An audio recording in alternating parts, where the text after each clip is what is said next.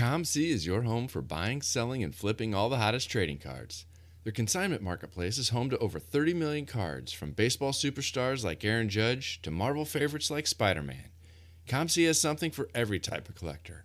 Visit COMC.com today to build your collection with your favorite cards.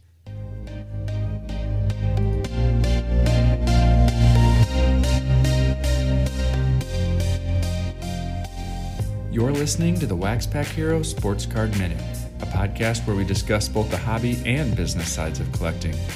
I'm your host, Mike Sommer, and I want to help you buy, sell, and trade your way into a collection you'll love.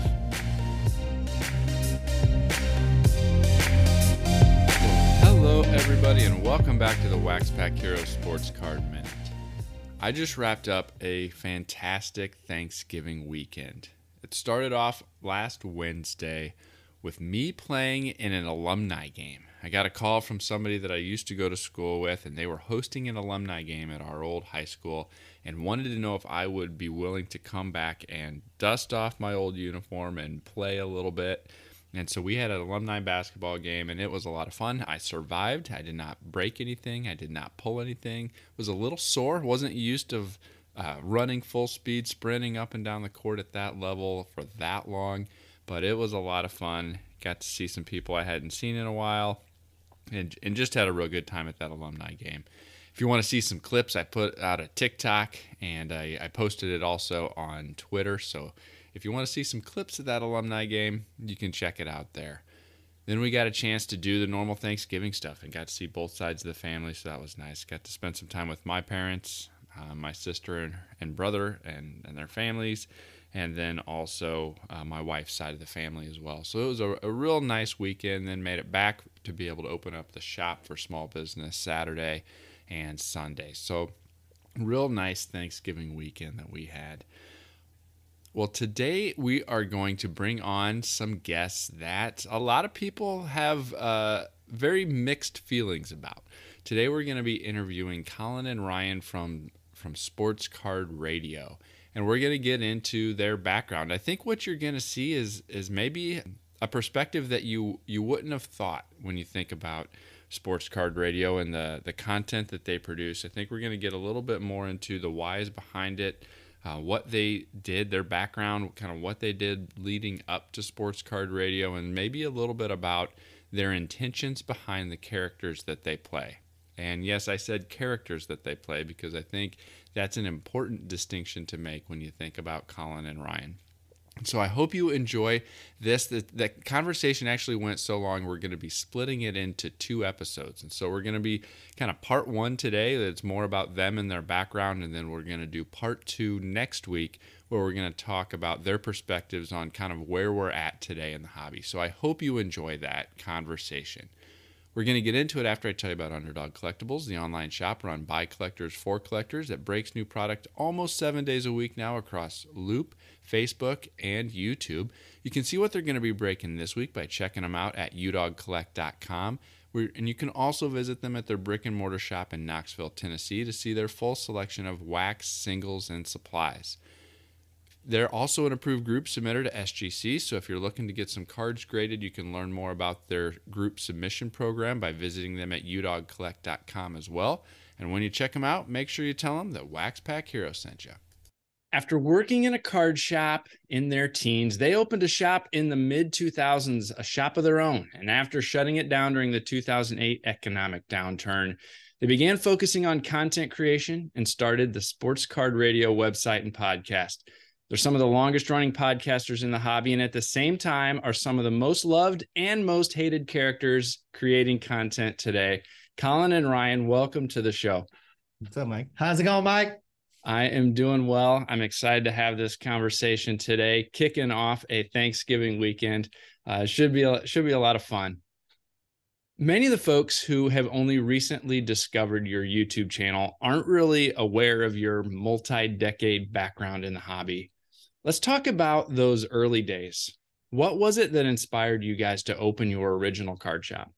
Um, well, I mean, we first started, it was maybe 20 years ago or so, right around 2001 or or so. We got a wholesale license or a resale license. And, and so we started online, uh, started selling boxes on eBay primarily and you know buying boxes wholesale uh, and then reselling them reselling cards and things like that. We did that for i would say five or six years. The goal wasn't always to open a shop but we kind of just moved into that direction. Uh, that was right around 2006 right. and so uh, the shop was a mix. It was probably like 70 or 80 percent um, like apparel like sports like the stuff that you find on Fanatics these days, like t-shirts and jerseys and hats.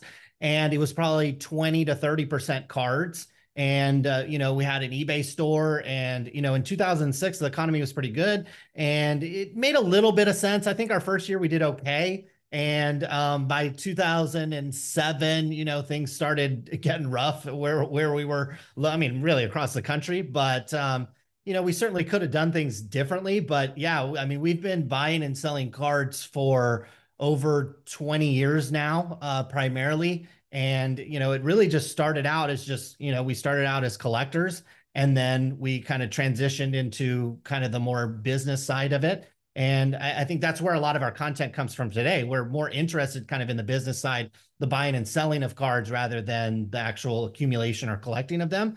Um, but yeah, we really just started 20 years ago or so and and just kind of, you know, evolved over over the years, really. Were you entrepreneurial as kids? I know you worked in a card shop, but but did you kind of have that money making entrepreneurial type spirit as as kids? Probably so, probably more so than other people. We always kind of had, at least not maybe centered around cards, but the always the idea that we wanted to own our own business, interested in business, interested in stocks from an early age. And I don't know really where that comes from. Both of our parents, you know, work full time jobs and we're teachers and stuff. So I, it was just something a bug that kind of hit us. We did start very early on working behind the counter in a card shop. I mean, I think this was like in seventh or eighth grade. Both of us were working behind the counter, sorting cards, sorting through sets, picking out singles, doing little things for kind of a card shop where we grew up. So we probably saw the business side of cards kind of early on and maybe sooner than a lot of people do. I mean, we were in seventh and eighth grade, kind of working in the back and understanding kind of the finances and the economics of a, a card shop back. This would have been in the kind of late, mid to late 1990s. So we always kind of had that in the back of our head. Uh, you know, the card shop that we started up, you know, like wasn't a lifelong dream. In hindsight, it was certainly a bad idea. We were younger at the time.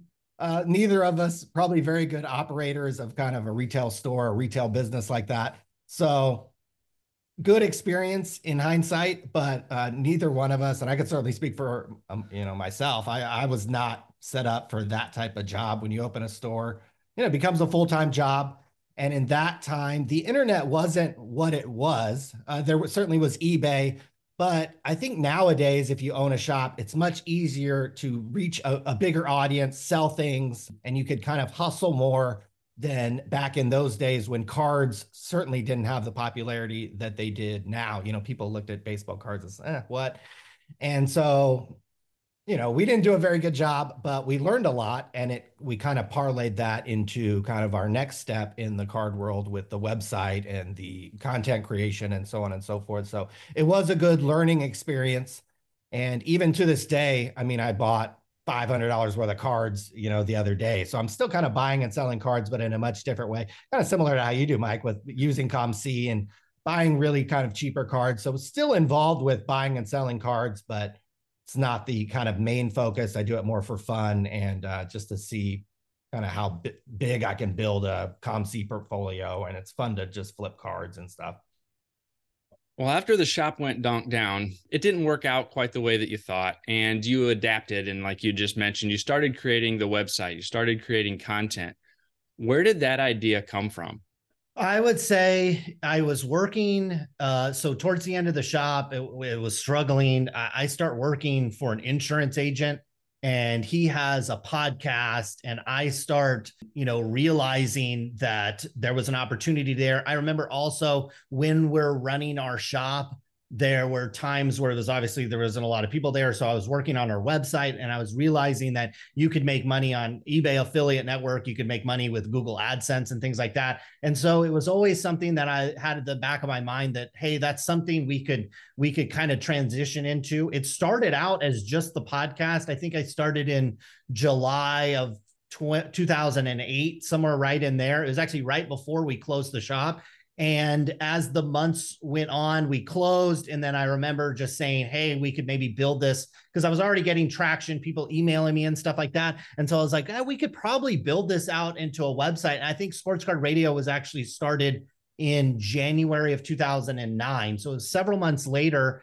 And that that's really how how it started was just I wanted to maintain a connection with the community. I wanted to, I mean, we had spent all this time, we'd spent at that point over 10 years of our life kind of buying and selling cards. I wanted to just continue to move it forward. And I, I just knew affiliate marketing was just kind of getting up, online advertising was just kind of uh, becoming a, a, growing business. And I thought it was a cool way to make money where you could just kind of sit or his line was, I just want to sit around and make money. And I was like, well, I think we could sit around, work on these websites and then make money um, on it. And less people were doing it back in 2008, 2009 than certainly they are today. But um, I, I, certainly saw that there was some opportunities there. And we had a little bit of knowledge on, on trading cards.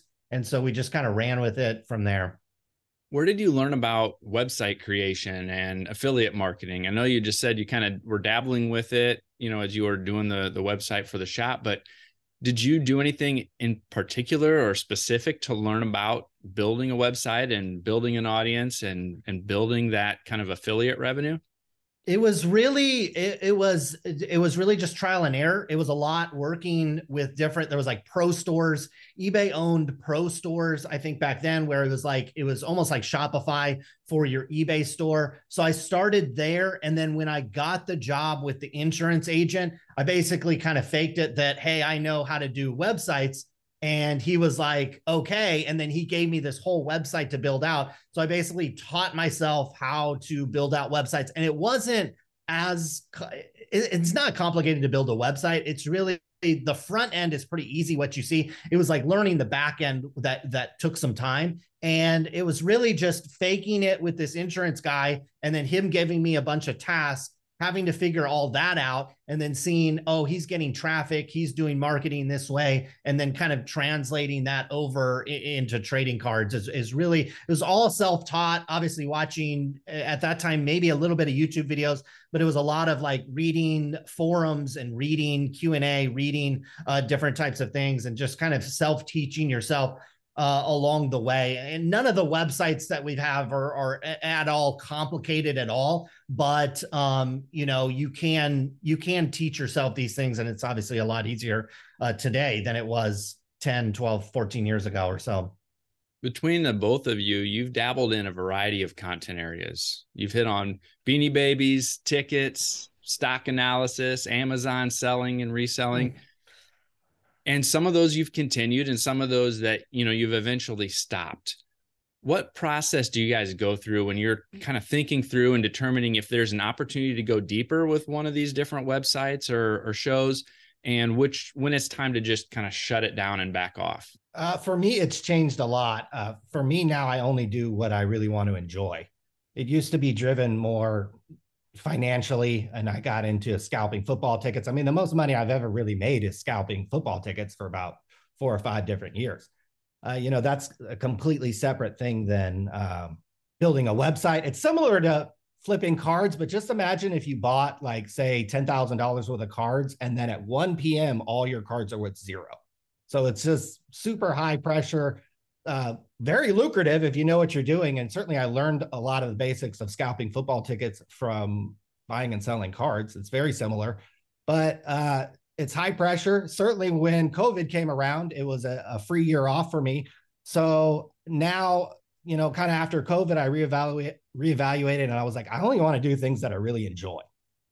So it doesn't matter how lucrative something is. If if I have to get up at 3 a.m. to flip a Miami, Florida versus Kentucky football game, it's like that's not even if it's lucrative, it's just something I don't want to do. So actually sitting around and creating the sports card content, it is a lot of fun. It's it's probably one of the most fun things that we can do, especially you know, it's if it's me and him on a live stream and we're just yucking it up, talking about God knows what and just making fun of people. I mean, that's kind of w- what we've been doing for many years. And now uh, we've certainly got a lot of eyeballs on it. So for me personally, I don't have any kids. I don't have a family. So I can kind of pick and choose. Hey, I only want to do these certain type of things. I, I you know, I don't want to have a whole lot of stress in my life. So I've chosen to just focus on a few very narrow things.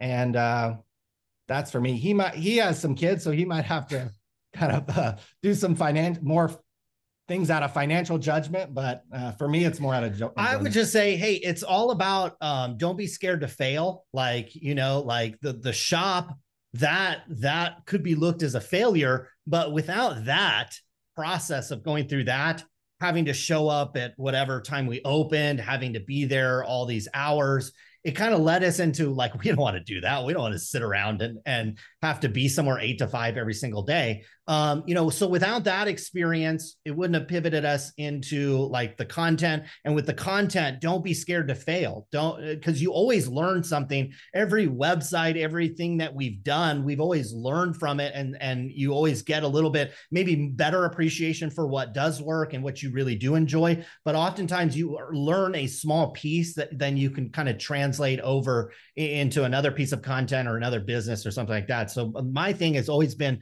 don't be scared to failure. In fact, when you fail, that that probably is a sign that you are on the right track. You are on. You are about. You're very close to success when you have a lot of failures, uh, especially if you're learning from them and kind of building on them. So for me, it's always about just trying something new. I, I personally appreciate kind of building something up when something's kind of reached like where it's made money and reached its peak. I lose a little bit of interest in that um, and so I'm always kind of looking for that new thing, new excitement to kind of start something up and, and see if you can't build it up. I think you hit on something that's important, right? That that willingness to to take a chance on something and not get hung up on if it's a immediate success or or a failure. Where did you develop that comfort and that realization that adapting is is crucial and that it's okay to try all of these different things? I would say just a lot of business people that, especially later after college, uh, admiring a lot of business people. That was the advice I constantly got. Uh, growing up playing golf, you're constantly failing, constantly having to try new things, constantly having to adapt your game, having to, you know, feel like one day you're on the midst of being a pro and then the next day you feel like you can't even hit the ball. And so it was probably just a mix of uh, growing up and then growing up in Stockton, you're just constantly uh, presented with challenges and temptations and things like that, where you constantly have to, um, you know, readjust your focus. But for me, it was, it was a mix of, it was probably playing golf and, and learning the discipline of that but then also after that, getting into business, studying all the great business leaders, uh, where almost some of the first things they talk about are their failures. And in fact they they're more open and and excited about their failures than they are their successes. And so for me that always got me in the right mindset that hey if you're failing you know like if you try to do exceptional things you're going to fail quite a bit. And so if you're not failing a lot chances are you're not pushing yourself hard enough. And so it was always just that mindset of push yourself to failure um, because that means you're pushing yourself to the edge and, and, often to the edge of success. And so that that's just where I've got got it, and it's just kind of come naturally, I think, a little bit, but also kind of learned it through through business school, through business leaders, things like that. So you guys have been working for yourselves for the last you know 15 20 years now. Could you even go back to working for somebody else no. at this point? No no no no no, way. Yeah. no way. No way. 100% no way. The, i've been offered things there there is with with children. Now if i was a single guy and i wanted to make you know if i got offered a job at google or twitter or one of these companies maybe but with children no way. Uh, no there's no chance no chance. I could do something if it was if it was temporary like oh i go work the arizona fall league for two months and did something for them. And even if it wasn't you know even if it was like for minimum wage if it was something that was fun or something that i would enjoy or put me in a place that was fun i would consider it but it would have to probably be a short period of time because at some point my you know, I'd be sitting there after a month, probably after probably hour one or two, and I'm like, what am I doing here? I could just go home and make a few videos and probably, you know, make more than this. So at some point I'd yeah, the the the just the proverbial clock would run out. But I could I could see doing something for a very short period of time if it was something I really wanted to do, if maybe it was some with some people that I wanted to work with. But you know, those opportunities don't present themselves. I'm not out looking for those opportunities. But if some randomly something came up and it wouldn't even have to be for money, it would be just more for an enjoyment if it was like a certain area of the country or you know, something like that, you know, or go run help run a card show you know, and and and spend the last couple months helping running a card show. I think that would be fun. Something that would be good experience, but no, we could. I yeah, I mean, we could never. I, we'd get fired after the first hour. I'm sure. So. Well, I, I hear Twitter has a few openings right now. Colin, yeah, so. I'd, I'd be if I was a single guy. I'd and I had better understanding of uh, the coding. I that would be a job I would I would love to try to get, but I can't I can't do. I can't live in San Francisco. I just wouldn't be able to do it. yeah. Let's talk a few minutes about how you guys are perceived in the hobby. There are some people who just absolutely hate you guys. And I've heard you both describe your approach to content with this idea of playing a heel character, you know, a heel character in wrestling, similar to that WWF bad guy and you've never been shy about calling out scams and scandals and shadiness but there is a line between discussing those topics and then going over the top and and full on taking things to the next level like you guys like to do. When did you decide to not just kind of be bold and report on the the negative aspects of the hobby or or some of these things that weren't on the up and up but go full on into that bad guy character I would say the turning point was the industry summit probably in 2013 maybe um, before before from 2008 to about 2012 or somewhere in that range our website and our podcast and our content was would be viewed as super positive or whatever it was. Um, and, and and at that time certainly there were negative things to report on in the hobby and certainly when something weird happened we would report on it but it was a different time. It was a different time in the hobby, different time in, in our uh, development of, of developing content. But then he shows up at the industry summit and kind of, ha, you know, was kind of trying to stir the pot, if you will. And um, I think the guy, Kevin Isaacson, basically was like, get the hell out of here. And we haven't been back since. And ever since then, it was kind of like, you know, like, hey, we don't need these guys. We don't need, uh, you know, the industry. The industry probably needs us more than we need it and so, you know, we, just ever since then, it, it would it, it had taken a turn a little bit, and it was always it was a little bit of a balance those next few years where it was like we'd still talk about like this set came out or this you know this was cool. And then to like oh this shadiness this redemption card or wh- whatever it might be. And so i think it, it just started to pivot when you know we started to get to know i think it was also yeah you started to get to know the people in the hobby and you started to realize like i think i always had a term like you show up at these things and nobody's got a nice watch on nobody's got a nice pair of shoes on nobody's driving a nice car. And i'm not trying to disrespect these guys but it's like you know like how, how can i respect these guys if you know like they're making you know less than we are on some stupid website? So it's like you know i think we started to just see these guys for what they were and kind of see through their BS and just started calling them out on it. It certainly has just ramped up as the the years have gone on. I don't know if he has a different recollection on this or I think that's about right. It's kind of when we started to get to know people and but yeah, I, I think a, a, good thing to point out is probably there was about four or five years where our content was very G rated, very positive. We gave away a lot of cards. Um, we just produced, you know, made a lot of checklists. Uh, the podcast, I'm sure, was pretty safe. Yeah. You know, it talked about very safe topics. I mean, all those things are still on the website. People could go look. And there was kind of a turning point there. I do remember one of the employees at Topps coming up to us at that. It was like 2012 or 2013 industry conference at the Orleans, and he's coming up to me, and his hands are shaking, and he's like, "Why don't you?" Why don't you want to partner with us and why don't you want to be nice to us? And i just remember looking at him be like i don't need anybody in this room. Like look, looking him dead in the face. And so i think that's probably when things changed but and now you know we've been making some youtube videos for the last nine months. It, it really feels like we've had to kind of tone it back. I know mike you've listened to some of our podcasts that well, you got to make sure your kids are in bed, or certainly there should be a few more, you know, bleeps or an explicit warning on it. I feel like some of the subjects we've talked about and how we talk about people, we've actually really had to dial it back. I actually remember editing a clip for a video that I made. And I remember listening to the podcast and being like, whoa, and it was a 30 second clip and i had to edit out five parts of what he said and i can't even say him on this podcast it was like oh can't say that anymore oh can't say that about that person oh can't suggest that but the clip ended up being a really great clip but there were literally five parts of a 30 second clip that i had to edit out that you just can't say those things anymore so i mean we've i feel like we've had to dial it back but part of it is uh, we've been around so long we've been we've been doing this for 14 years so anybody that's been doing content for 14 years, you know, your tone of voice might change, your your, yeah. your view of the hobby might change. Mm. Certainly the hobbies, you know, changed quite a bit. Mm. So I think it is okay to, you know, you don't have to push it as far as we have, but you know, I think it's okay to challenge things in the hobby. Um, and uh, certainly we have, you know, a much larger audience than we do now. But this is pretty easy. This is easy for us. This is something we've been doing a long time. Again, we've kind of, I feel like we've had to dial it back in the last couple years. I remember some of our 2019 podcasts are just, you know, you can't you can't play those things right now for a lot of different reasons for language and just some of the things we said. So uh, but it's it's it's a lot of fun. And yeah, I think I think our tone changed probably.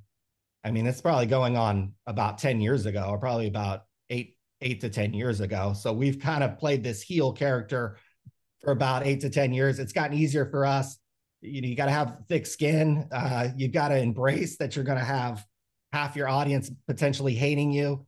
Um, I think we actually lead the league now in converting haters. We've had a lot of people who've hated us maybe at the start of the year. And now all of a sudden they're like, wait a minute, I kind of like those guys. I mean, we get those comments and those messages quite a bit. So uh, you know, we'll see what 2023 brings. We'll see how our tone changes. Look, full disclosure, I could see a scenario where we pivot back and now all of a sudden we're like, oh, sorry guys, we're doing G-rated content again. again. I'm enjoying buying and selling cards. Let me show you that process. Maybe, you know, whatever happens, I could see a, a total pivot back to the G-rated content. Maybe somebody offers us $200,000 and we make G-rated content. So, I mean, there's a lot of scenarios where, hey, we, our tone could boom, shift back. So for now, this is what we enjoy doing. This is what we're used to doing. Uh, there's not, not many people who fill that space in the hobby. So uh, I think for now, we do enjoy that coming out and hearing the booze a little bit. And we kind of, you know, embrace hearing the booze. And so we don't, we don't mind that at all. Yeah, you guys have really leaned into that role from the sports card perspective. And I think people would be a little bit surprised if of how you come across differently on some of those other channels podcast shows that that you've done over over the time. The the power selling you know colin you weren't anything like that right on on that one.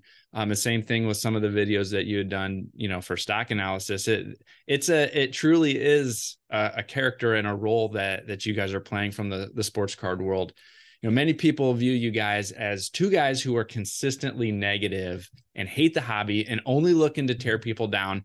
But if you listen closely especially in some of that older content that you were referencing you did mix in a ton of helpful educational content right? You were sharing some great ideas on content creation encouraging people to start their own blogs websites podcasts um, you were telling people how to get started buying and selling, flipping on COMC and some other platforms like that. And that's honestly where I was inspired to start Wax Pack Hero and start the the podcast from taking some of those educational nuggets from the the content kind of filtering out some of the nonsense and pulling out some of pulling out some of these helpful ideas and, and, a lot of people miss that right? They only hear that that that surface level type stuff especially from that older content. Is being helpful actually one of the goals that you guys have in your content? Oh i mean in with sports card radio uh probably not. I would say like it, it at, at this point in the past yes. Uh now i think it's more to to get a reaction get the boos get the cheers get the get the get the conversation started i think what we we do a decent job at now is just put out a, a really quick video on a topic as a couple weeks ago, it was like the Kaboom stuff or the 86 Fleer stuff. It's like put out an idea and then four or five other people, or maybe more than that, are, are will will then discuss it with from their own perspective and their their own angle. And I actually think that's that's really cool. Um, and, and so I think you need both sides. If everybody was just putting out one type of content, you wouldn't get that kind of back and forth. And so I, I think now it's really just put the content out there that draws a reaction, draws discussion, and then watch the other channels, watch the other people discuss it. Um, certainly in other content, yeah, I mean, like, uh, yeah, I mean, my finance channel is all about teaching people how to to read financial documents really is, is what it's all about. And i could certainly be attacking certain companies certain industries certain other content creators. I don't really go that route um, only because the the mission of that channel is not really to to to to cause problems and cause conflict. I get enough of it here, so uh, might as well uh, focus my attention here. Um, and so, yeah, I think in the past, yeah, it was we touched on all the topics like where to buy and sell, what, you know, how to start a website, how to do this, how to do that, and then kind of documented our success doing these types of things as well. And then at some point, you just kind of run out of uh, maybe fresh eh, perspective on that, and it's like, yeah, we could talk about check out my cards a lot. We could talk about you know ways to build websites build content market yourself. But at some point you lose a little bit of of you know passion to to to share those types of things. And i think right now our role is really just kind of put out put out something. Um, we get fed 99.9% of this. And so it, it, that's kind of our role is there's a lot of people out there getting scammed or rolled and then they come to us to get their their perspective or their message out. And i think right now that that's fine. And I, am sure if we're around in another 10 years it probably will be something different you know but for now i think that's that's where we sit with this. Any thoughts from you ryan? Yeah i think at this point for me it's yeah it's not so much education. First of all there's a lot of people who know far more about the hobby than i do and deal in much higher valued cards than i do. I mean i'm focusing buying and selling cards that are $10 and under. I couldn't tell you what the last any release of Panini or Topps is. Like I'm not following that. So there are people who know more about the hobby and kind of the ins and outs. Kind of like Colin said, our role is we get information, people feed us information. They know we have no filter and we're willing to kind of present any story. So, you know, that's kind of our role to present these stories to the hobby that maybe wouldn't get told. And I enjoy that. I actually really enjoy that. If I had to sit here and make a video and you know talk about the ins and outs of uh, a vault or an alt or how to use PWCC, you know, I might fall asleep after you know a minute and a half. But you know, if I get to come on camera and be like, "Hey, this guy took this pack that you can clearly see right there, and he took it and he went like this," and uh, guys, so uh, yeah, see you guys later. So I mean, that's fun for me. That's that's super fun and super easy and it certainly at least at this point is is drawing some attention in the hobby. And if hey people take that and run with it you know that that you know it's fun. I mean watching some of the stuff in the finance space and guys get called out i mean i feel like we need to step it up a notch. I mean i've seen some scams happen you know certainly there's these crypto scams and, and some of the way these guys talk about people so certainly, I think our role now is to not inform. I think we did that for many years. We, you know, we put out really kind of dry content, you know, the, the checklist and so on and so forth. And some of the podcasts were just strictly informative. I think now it's really kind of playing that, you know, wrestling heel, the TMZ role, the hey, here's here's this story, and just let people kind of, you know, kind of run with it. So I'm still learning about cards myself. I learn about cards from other people and uh, you know other content creators and listening to you mike. I listen to your podcast a lot and because we're kind of in the same you know you're you're buying a lot of like cheaper collections and kind of stuff like that and that's kind of the the kind of the area of cards that i like to kind of play in. So you know i'm learning more from other people than probably trying to trying to educate at this point. Like the athletes we admire the sports card shop is changing the game we're not launching threes, bombing drives, or hitting dingers, but we have built a unique gathering spot for all collectors to trade cards, talk sports, play games, and watch their favorite athletes on the big screens. Yes, we've partnered with Panini, Upper Deck, Leaf, Topps, Fanatics, Pokemon, and others to bring you all the latest in sealed wax and singles. But the Sports Card Shop in New Buffalo, Michigan is much, much more. Our recent expansion brings collectible sneakers, Hot Wheels, and more sports and entertainment memorabilia into the mix. Our new Collector's Cave game room is the perfect place to throw a rip party, bring friends, rip packs, trade cards, play billiards, ping pong, shuffleboard, classic arcade, and Xbox games, all while watching your favorite sport on TV. Visit us at thesportscardshop.com. Follow us on social at underscore sports card shop, or better yet, visit us in person to learn about special events, party packages, new products, and everything we're doing for you. The Sports Card Shop, connecting people, sports, and the hobby around the world. So there is part one. A little behind the scenes insights to Colin and Ryan and the background of Sports Card Radio, what got them started with the website and blog, kind of the thought process of what makes them tick. I hope you enjoyed that conversation. Did anything about that surprise you? If so, let me know. Reach out to me on Twitter at the Mike Sommer. Send me an email at waxpackhero at gmail.com or reach out on TikTok or Instagram at waxpackhero. I'd love to hear your feedback on the first part of this conversation with Sports Card Radio.